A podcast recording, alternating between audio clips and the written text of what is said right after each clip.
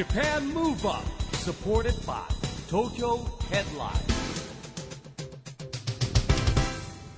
こんばんは。東京ムーブアッププロジェクト代表の一木広治です。アシスタントのちぐさです。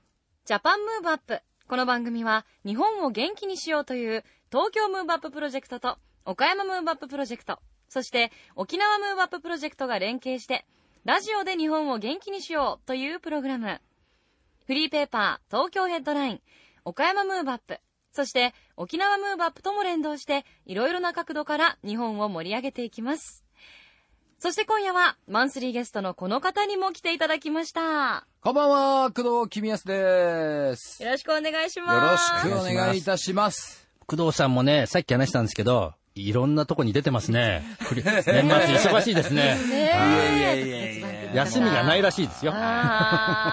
月に3日間ぐらいはありますけどね。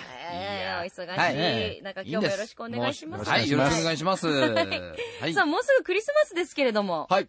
やっぱクリスマスもお二人はお仕事なんでしょうかね？お忙しいから。えー、はい、そうです。ねまあこの年になると、あんまりないですね、クリスマスとか。えー。まあでも僕はですね、まあとりあえずクリスマスプレゼントなんか用意しなきゃいけないなーってちょっと思いつつあも、ーなかなか仕事もあって、時間もないので、えー、どうしようかなって思ってます。ははいい。でも、あげなきゃなっていう気持ちは終わりになって。持ってますよ、もちろんです。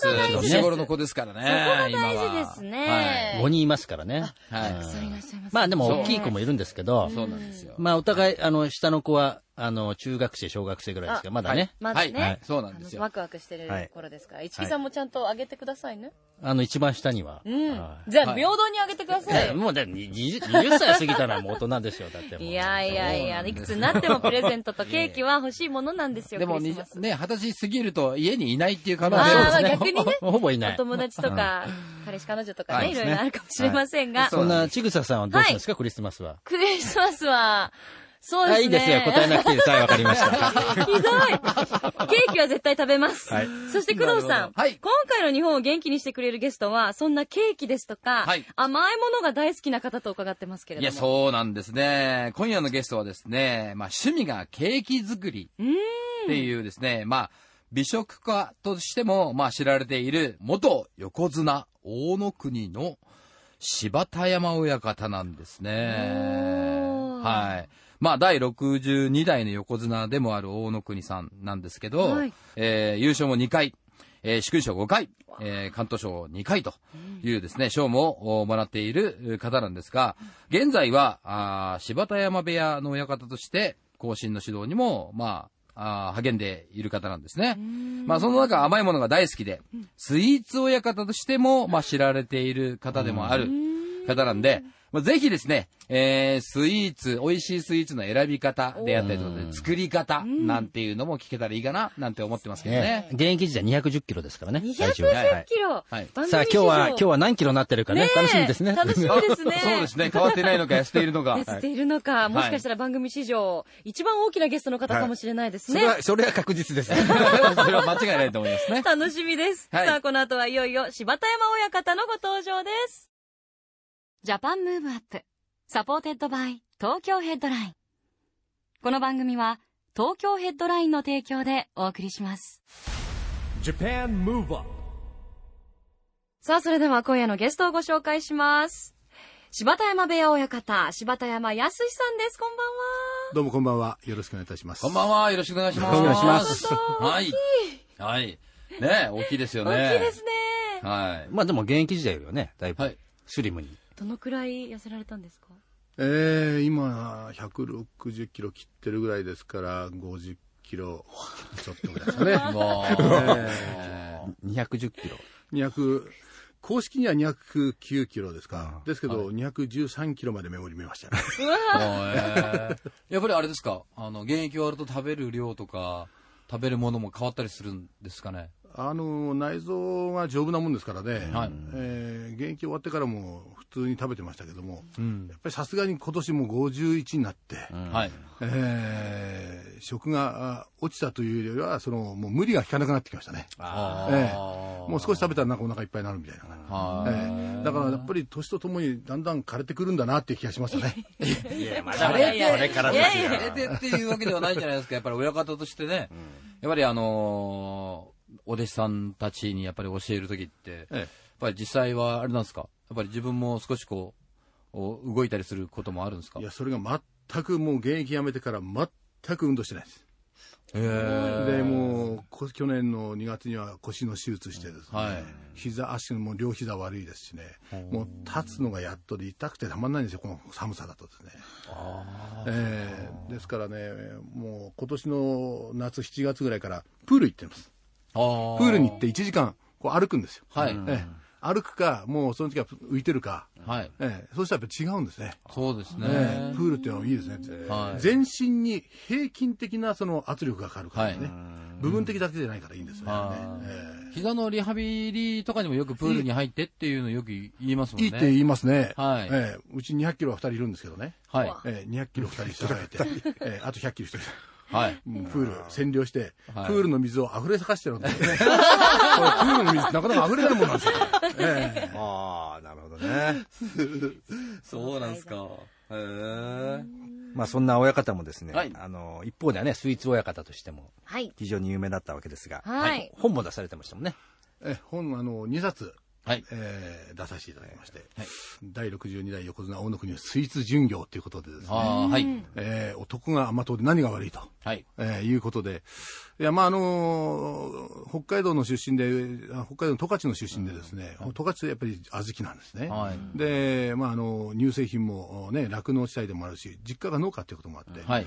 ボンクレには必ず、その、おうちのおばあさんやうちのおふくろが、えー小豆を炊いてあんこを作ってた。盆にはぼた餅。で、えーこの暮れにはですね、要するにお餅ついたもそのあんこ餅を作るのに。はい。で、その残ったあんこで、えーお汁粉だとか、また羊羹を作ってくれたっていう、そういう思い出がありますしね。今じゃコンビニがありますから、はい。ね、お店もたくさんありますから、すぐ行きますけどね。そうですねうちはもう、あの、十勝平野の真ん中の、畑の真ん中ですから、お店だって、あの、約4、5キロ町まで行かなかったらないわけですよ。ええですから、そういうところからの思いがあってですね。で、まあ、そのスイーツということになってきたんですよね。はい。でも親方はあれですよね、自分自身でも、ね、分で。作られるっていうのを聞いたんですけど、まあ、あの、要するに今言ったように幼少の頃からね、実家が農家ということもあって、冬場は親がうちにいるんですけど、はい夏場はやはりもう農飯期で外に出てますから、はい学校から帰ったら、えー自分でね、えー卵を焼いたり、例えばホットケーキ焼いたりね、はい。まあ蒸しパン作ったりと。えーで、画期的なのはね、あの電子レンジが出始めの頃ね、はい。えーもうあの電子レンジで、えー蒸しパン作ったりね、へた生卵を染まえるとは爆発するんですよね。ー。します。えー何回もやりましたよ。えー親方が一番なんかあれですか、あのー作られたあーことがあるスイーツっていうのは、どんなスイーツなんですか？これはね、あの、まあ、お15です、あの、この、えーお相撲さんになったんですけども、はいまあ、あの、その時にはね、何もそんなことできる暇もなかったんですけどもね、まあ、大関時代に、たまたまうちの妹とか同級生が東京出てきてて、はい。たまたまその、お借りてる部屋で、ケーキのその本があったんですね、はい。あのレシピ本が。ほん。で、ちょっとこれ、なんか面白そうだから、このスポンジ作ってみようじゃないかっていうところから始まったんですよ。で、まあ何回かやったんですけど、うまくいかなくて。で、まあ、その、私の先輩が、その、割り箸を束ねて、ホイッパー代わりにして、生クリームを立てながらですね、はい。パンに挟んで食べたと見て、あ、生クリームってこんなことできるんだと。えーホイップクリームってそういうふうにできるんだって知らなかったんですよね、その時は。で、それからなんか興味を持ち出して。で、現役辞めてから甘いもの食べるんですねとか食べますよと、えー食べること大好きですからと。で、実家がまあそういうね、あの、北海道の十勝ということもあって、まあそんなところの話から、えーまあその、あとある番組で、その、ロールケーキ作ってくれと。はい。いうところから始まって、本出しませんかって来たんですよ。はで、僕あの、やっぱり全国、こんな仕事してますから、北海道からね、沖縄までずっと全国回ります。そんな時にやっぱりいろんな方が、いろんなあ美味しいものを持ってきていただいて、やっぱりお菓子なんか特に好きですから、そういう、そのお菓子、美味しい、美味しかったなと思うところのレシピ、このパンフレットを取ってあるんですよ。それが元で、えーあそこのこのお菓子、どこどこのこのお菓子、あそこはこれが美味しいとかですね。そういうところが本がまず一冊目できて。それからますますいろんなところから、私はあの、全国のお店を回って歩かない。本業が相撲部屋の親方ですから、はい本業はもう弟子を探すことが、え、これ本業ですから、えーお菓子探すことが本業じゃない。お菓子は、お菓子はたくさんの皆さんが持ってきていただく。でこれなら親方に認めてもらえるんじゃないかと思ってみんな持ってくるんですよ。だからそれからこんな風に広がっちゃって、今じゃもうね、ファイルがもう800件くだらないんじゃないですかね。全部あの、県別にファイルしてますから。あ、なるほどね。そんな美味しいスイーツたくさん召し上がってる親方のお口に合うかわからないんですけど、実は今日ですね、番組スタッフ一同よりスイーツをあ、そうなんですか。そうなんです。私はいがこれ責任持って選ばせていただいたんですが、ちょっとクリスマスっぽく、はい。いいですね。バームクーヘンなんですけど。あーバームクーヘン。はいはい、お好きですか、はいあ好きですよ。どうぞ。お土産に。あ ありがとうございます。そうですクリスマスのパッケージに入った棒バームっていうね、棒に刺さってるバームクーヘンがなんか人気らしくて、はい味も数種類入ってますのでホワイ。トチョコレートでコーティングされて、ね。そうなんです。それがホワイトチョコで、あとは抹茶のものと、はいはい。いくつか。あはい。ああとストロベリーと。なるほど。なるほど。まあ、代わりバームクーヘンそうですね。えまあ、うん。これはこれでいいでしょう。はい。あ、本当ですか？えーしかしながらね、やっぱりそのものの味わってもらいたいっていうかね、バームクーヘンを一つの形に変えるんじゃなくて、あー。バームクーヘンはバームクーヘンで食べてもらいたいっていう。ね。やっぱり、あの、あっち、こっち、そっちのね、バームクーヘン美味しいのがあるんですよ。で、バームクーヘンの焼きたてって皆さん食べたことないと思うんですよ。ないんです。この焼きたて食べたら最高です。まあ、ただ、そのね、あの、生地のね、あの、ミックスの仕方にもよるんでしょうけどもね、えー北海道の隣のお店のね、バームクーヘンは、僕、作、作らせてもらったんです、一緒に。へ出来たてをもう削いで、もう食べましたらね、卵焼きとも言えない、スポニチとも言えない、プルプルなんですよ。で、その味を再現するためにはどうするかと。これはね、電子レンジに入れることなんですよ。で、温めるんです。それが、ラップしちゃダメなんです。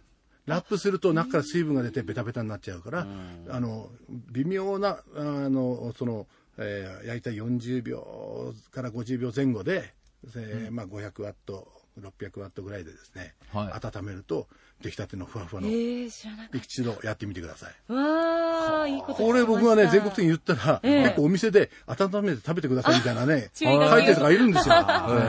えすごい詳しいですー、やっね。ぱり、いややっぱりあのーいろんなコツご存知ですね。やっぱりそのものを食べた時に、どうやったらあの味が出せるのかなと。みんなね、もう、要するに冷え固まった、締まったバームクーヘンしたら食べたことないと思うんですよね。はいバームクーヘンそうやって食べていただいたらですね。もう聞いてる皆さんはね、早速やってみてください。そうですよね。はい。はい。すぐやってみたいと思います。はい。えーそんな柴田山親方なんですけども、第62代、現役の方ね、大野国さん、横綱でした。はい。横綱って、えー親親方の時は62代目ですよね。そうです実は僕はよく親方に教えてもらって、なるほどと思ったんですけど、はいえー総理大臣より横綱の数の方が少ないという。ですよね。昔ね、あの、あの、稲葉治先生って言いましたね。で、よくあの、相撲大好きで、よく挨拶の中で、まあ、相撲の横綱っていうのはね、総理大臣はまだ難しいんだと。ええええもうね、総理大臣はね、明治の初めから数えて今95人ぐらいですか？はい95代っていうんですか？で、もうあの、相撲の横綱は、あ江戸時代から数えて今70代ということで、歴史も違うし、にその人数も違うんですよね。ええそれだけ横綱にはなかなかなれない。まあ、っていうことなんですねまあ、慣れないっていうかね、まあ、とりあえず、私でもなったんですからね。いや、その、な、なるって、やっぱり僕はあの、まあ、お相撲も好きで見たりとかしてるんですけど、大関までは、はいあの、行って優勝されてる方もいるんですけど、はい。あの、優勝しててもなかなか横綱になれないじゃないですか。そうですね。ですからね、あのーまあ、あ大関、もう辞めましたけど、引退しましたけど、佳代さんね、はい。えー今の浅香山さん、えー大関で5回ぐらい優勝してるんですよね。で、あれだけね、右の上手取ったら抜群な力を持ってるのに横綱になれなかった。非常にね、あれはやっぱり相撲協会としては一つの痛手ですよね。やっぱりその、大関として優勝したら、次の場所はですね、横綱取りの場所なんですよ。いかに、その、お安定した相撲を取っていくか。はい。まあ、あの、連続優勝、またはね、優勝、準優勝、それに準ずる成績と言われますけどね。はい。やっぱり、その、お前後を見て、ある程度安定した成績を残していくかどうかで、まあ、横綱に推挙されるかされないかなんですけどね。はい、えーそれだけこう、やはり力をしっかりと蓄えて、あまり波がこうあるような相撲は取ってはいけない。うん、そうですね。優勝しました。次の場所は、えーやっと10番届くかどうかっていうね。それではやっぱり横綱としては、横綱っていうのは、要するにその地位からもう二度と大関の地位に落ちることがないわけなんですよ。はい。それだけに安定したそのお相撲を取っていかないといけない。安定した成績を残していかなきゃいけないということなんですよね。え非常になんかなるのが難しいというか、なってからもやっぱり大変なんですね。んですからね、ある人がね、横綱になったらいいなって、いや、なぜって言ったら、休めるからってこう簡単に言った人がいますけど、とんでもない話でね、横綱になったら、そのもう自分のね、責任のある、うその、お相撲を取って、そして安定した成績をしっかり残していかなきゃいけない。えー僕なんかやっぱり新横綱の場所ね、8勝7敗で、ね、次の場所休場して、3場所目もね、初日から3日目で1勝2敗ですよ。もう最悪でしたからね。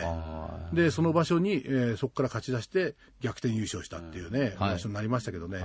まあ、横綱として負け越しもしましたしね、えーいろんなことやりました。しかし、ね、横綱になってから本当にやっぱり辛い日々が続きましたね。ももうあの、周りの人がみんな敵に見えるんですよ。ええもう周りの人からみんな白い目で見てる見られてるような感じ。へ人間不思議、いい人も悪い人も見分けつかなかったんですよね。ーうわ。あーね、もう要するに記者から追いかけられる、カメラには追いかけられるね。はい。ええ。まあ、そんなね、本当にあの、ふうに陥った時ありましたしね。ただ、ただやっぱり自分でそこからどう脱出するかなんですよ。はい。ええ。だから僕はその一あの初日から3場所目にして初日からあ3日目で1勝2敗の時。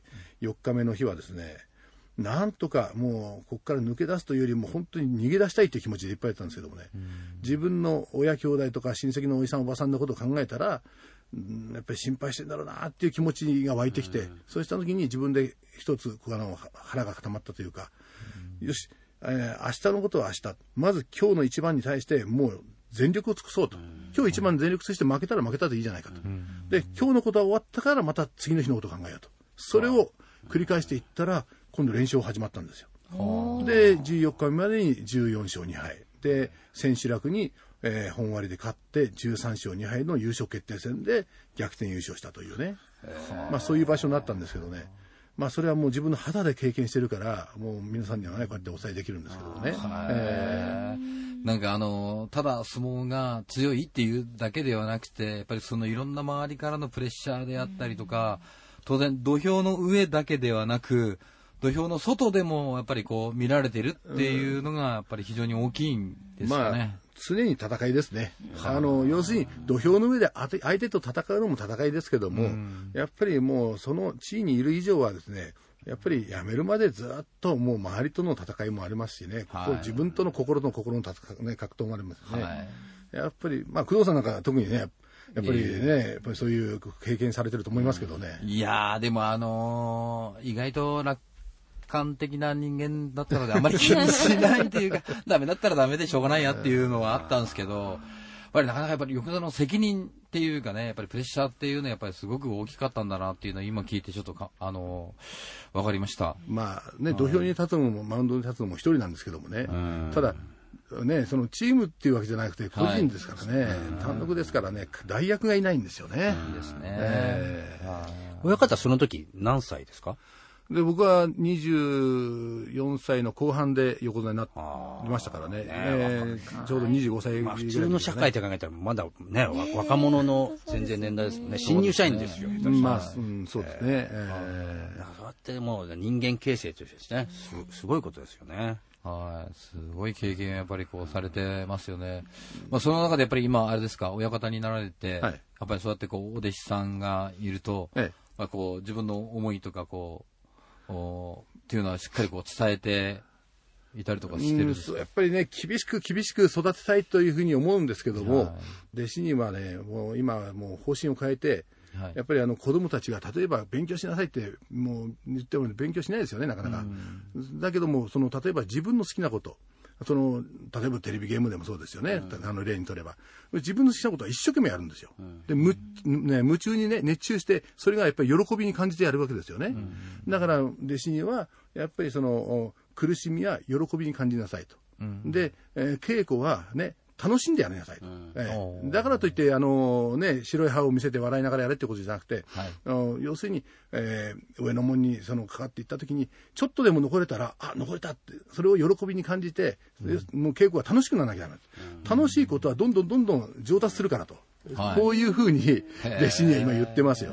だからあんまり事細かく、まあ特に今年のあの2月にですね、私の師匠が定年になりましてね、はい。で師匠の部屋の弟子もうちに合併したんですよ。はい。でその師匠の方から来た弟子はみんな幕下がほとんどで、えー年齢も27からもう上が36までいますんでね、ですから、まあ、そういう、うんね、弟子たちに事細かく言っても仕方ないので、えーとにかくやることをやりなさいって、きちっとやらなきゃいけないことをやりなさいよと、で、まあ、楽しくやりなさいと、えーはい。それが一番いいよと。あんまり上下関係も厳しくしたって今の子供たち持たないんだから、えーそこは君たちも分かってるだろうっていう話で、えー。雰囲気非常に今いいです。あ、そうですか。えー。なんかあの、あれじゃないですか、自分がこう育ってきた環境とえ違うじゃないですか、今、今、弟子にこう、お弟子さんたちにこういう言葉でやったりとか、はいはいはい。その環境が変わってきた。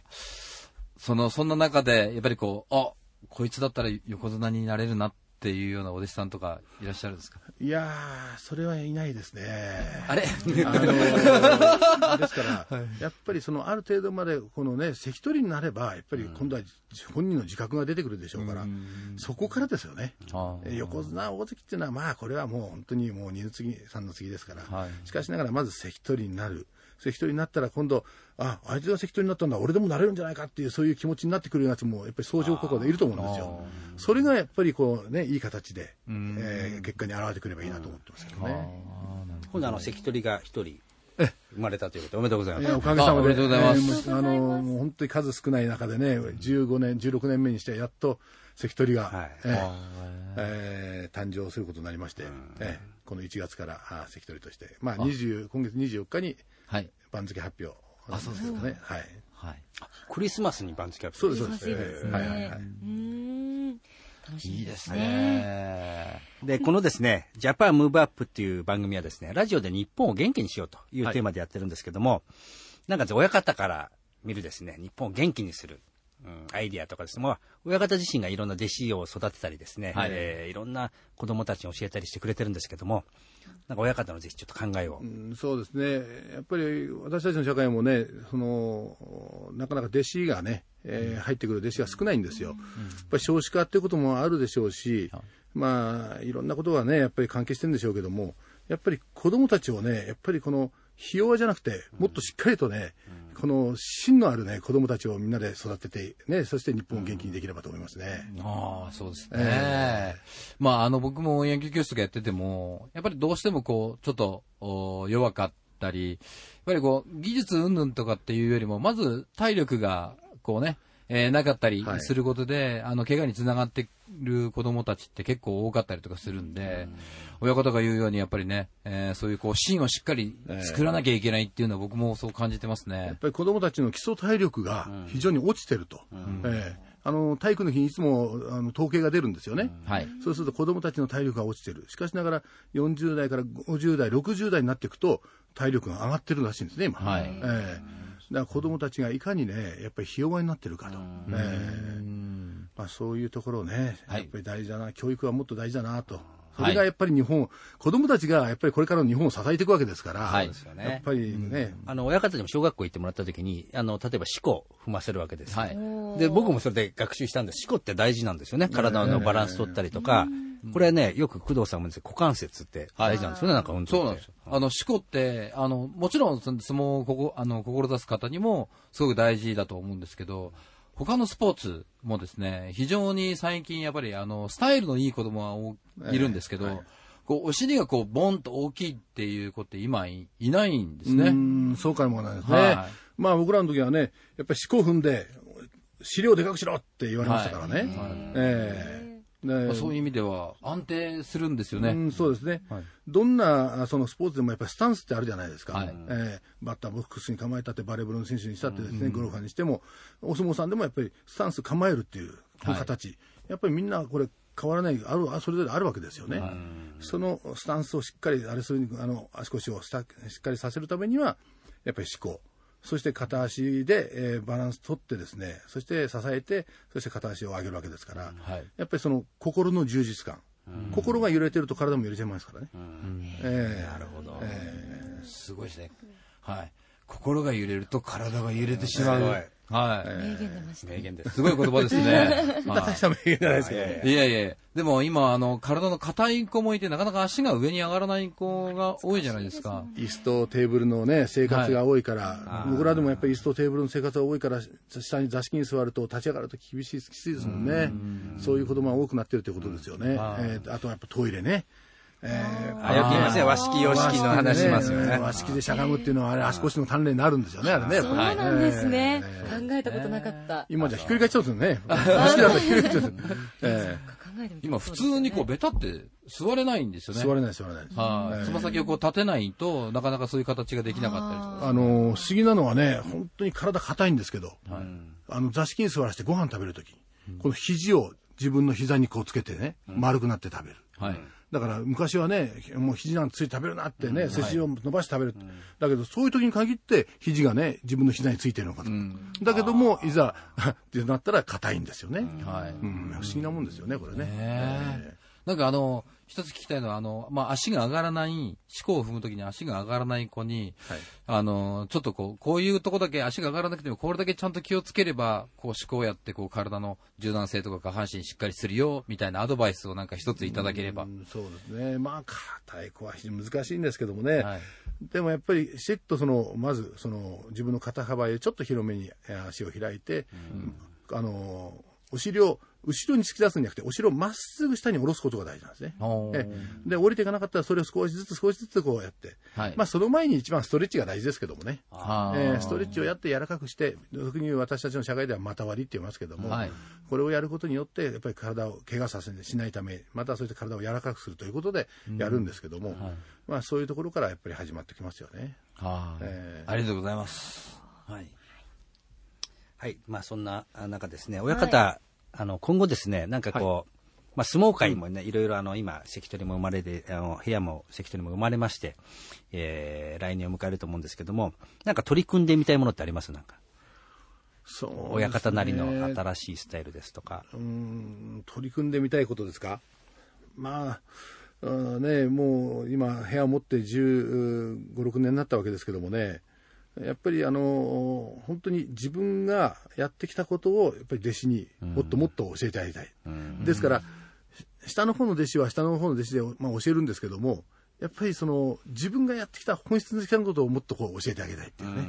ええだからそのためには先ほども言ったようにもっともっと稽古にみんながその、えー楽しくなって稽古がどんどん盛り上がってね、はいええ。そういうそのもものにとやっぱり取り組んでみたいなっていうか、ええ。もう雰囲気がいいぞっていうね、はい。まあ昔は相撲部屋っていうのはね、えー、四股の踏む音、鉄砲柱の音、えーピーンとなんか張り詰めたね、もう空気がピーンとは張り詰めたような、そういうところで結構、だだからといってガヤガヤガヤガヤさ騒ぐっていうんじゃなくて、まあそういう中にも、もっとなんか、うん、喜び、楽しさっていうものを持って、はい。えーね、あの弟子たちが稽古できるような形になればいいなというふうに思いますね。はあ、なるほどね。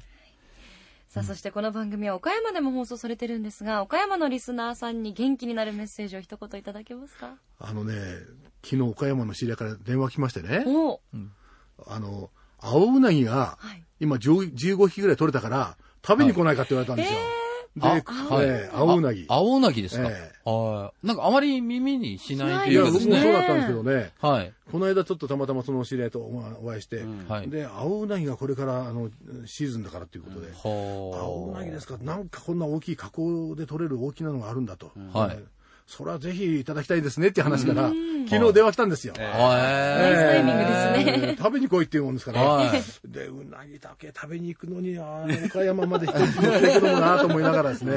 確かに。うん時間があるかなと思いながらですね、へえ。でもなんかあの青うなぎってね、あまり聞かないじゃないですか。やっぱり、え結構大きいんですか？大きいって聞きましたよ。へええ。じゃあ一匹で、あの、一匹って言うんですかね？結構あの、あれですね、食べ応えもあっあてり、そうですね。まあどねどうなんでしょうね。この冬場に取れ、にしか取れない青うなぎだったら、ぜひなんかこん、な寒くなっちゃうからちょうどいいんじゃないですかねね。ですねはい。うなぎで、やっぱりね、え元気つけてっていうところですよね。そうですねです。じゃあ次回スタジオに遊びに来ていただくときはぜひ味の感想を伺いたいですね。い。そうですね。あの、実際に青うなぎを持ってきていただいたら持ってきていただいてとかですね。じゃあ行かなきゃいけないですね、やっぱりね。はい。はい。僕もなんか行く機会があったら、はい。ぜひ、あの、青うなぎ食べたいと、食べたいと思いますんではいはい。はい。はい。またその中でね、えー感想などを述べ合ったりとかするのもいいかなと思いますね。はい、楽しみにしたいと思います。では、親方、最後になりますが、リスナーの方にメッセージをお願いします。あの、柴田山部屋はね、えーまだまだこれから弟子をたくさん探してますから、はい。はい。えー本当にあの、いい雰囲気の部屋になってきました。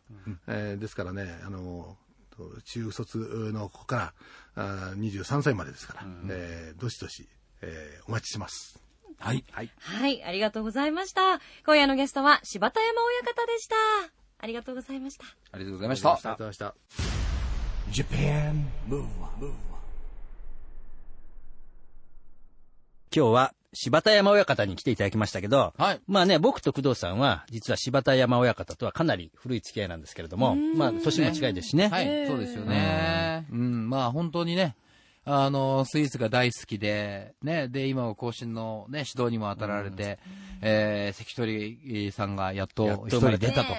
いいうことで、でも、すごいですよね。十何年やられてて、関取さんをやっとこう輩出しました。ということは、横綱になるには、どんだけすごい人たちの中から選ばれるのかっていうのが、また今日一つ、新しい発見ではないんですけど、そんだけすごいんだな、横綱になるためにはすごいんだな、すごい努力が必要なんだなっていうのがね、すごくなんか伝わってきましたですね。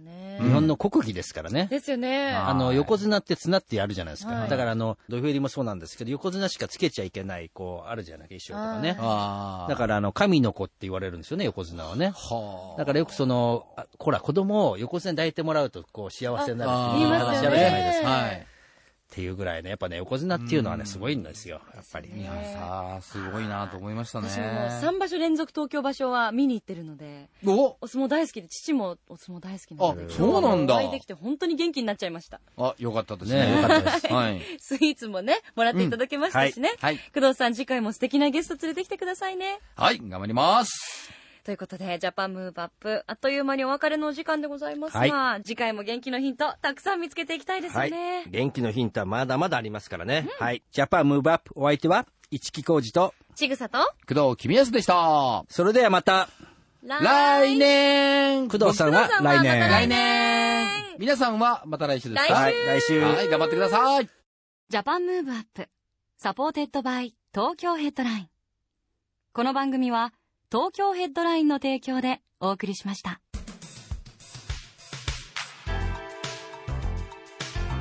Japan Move Up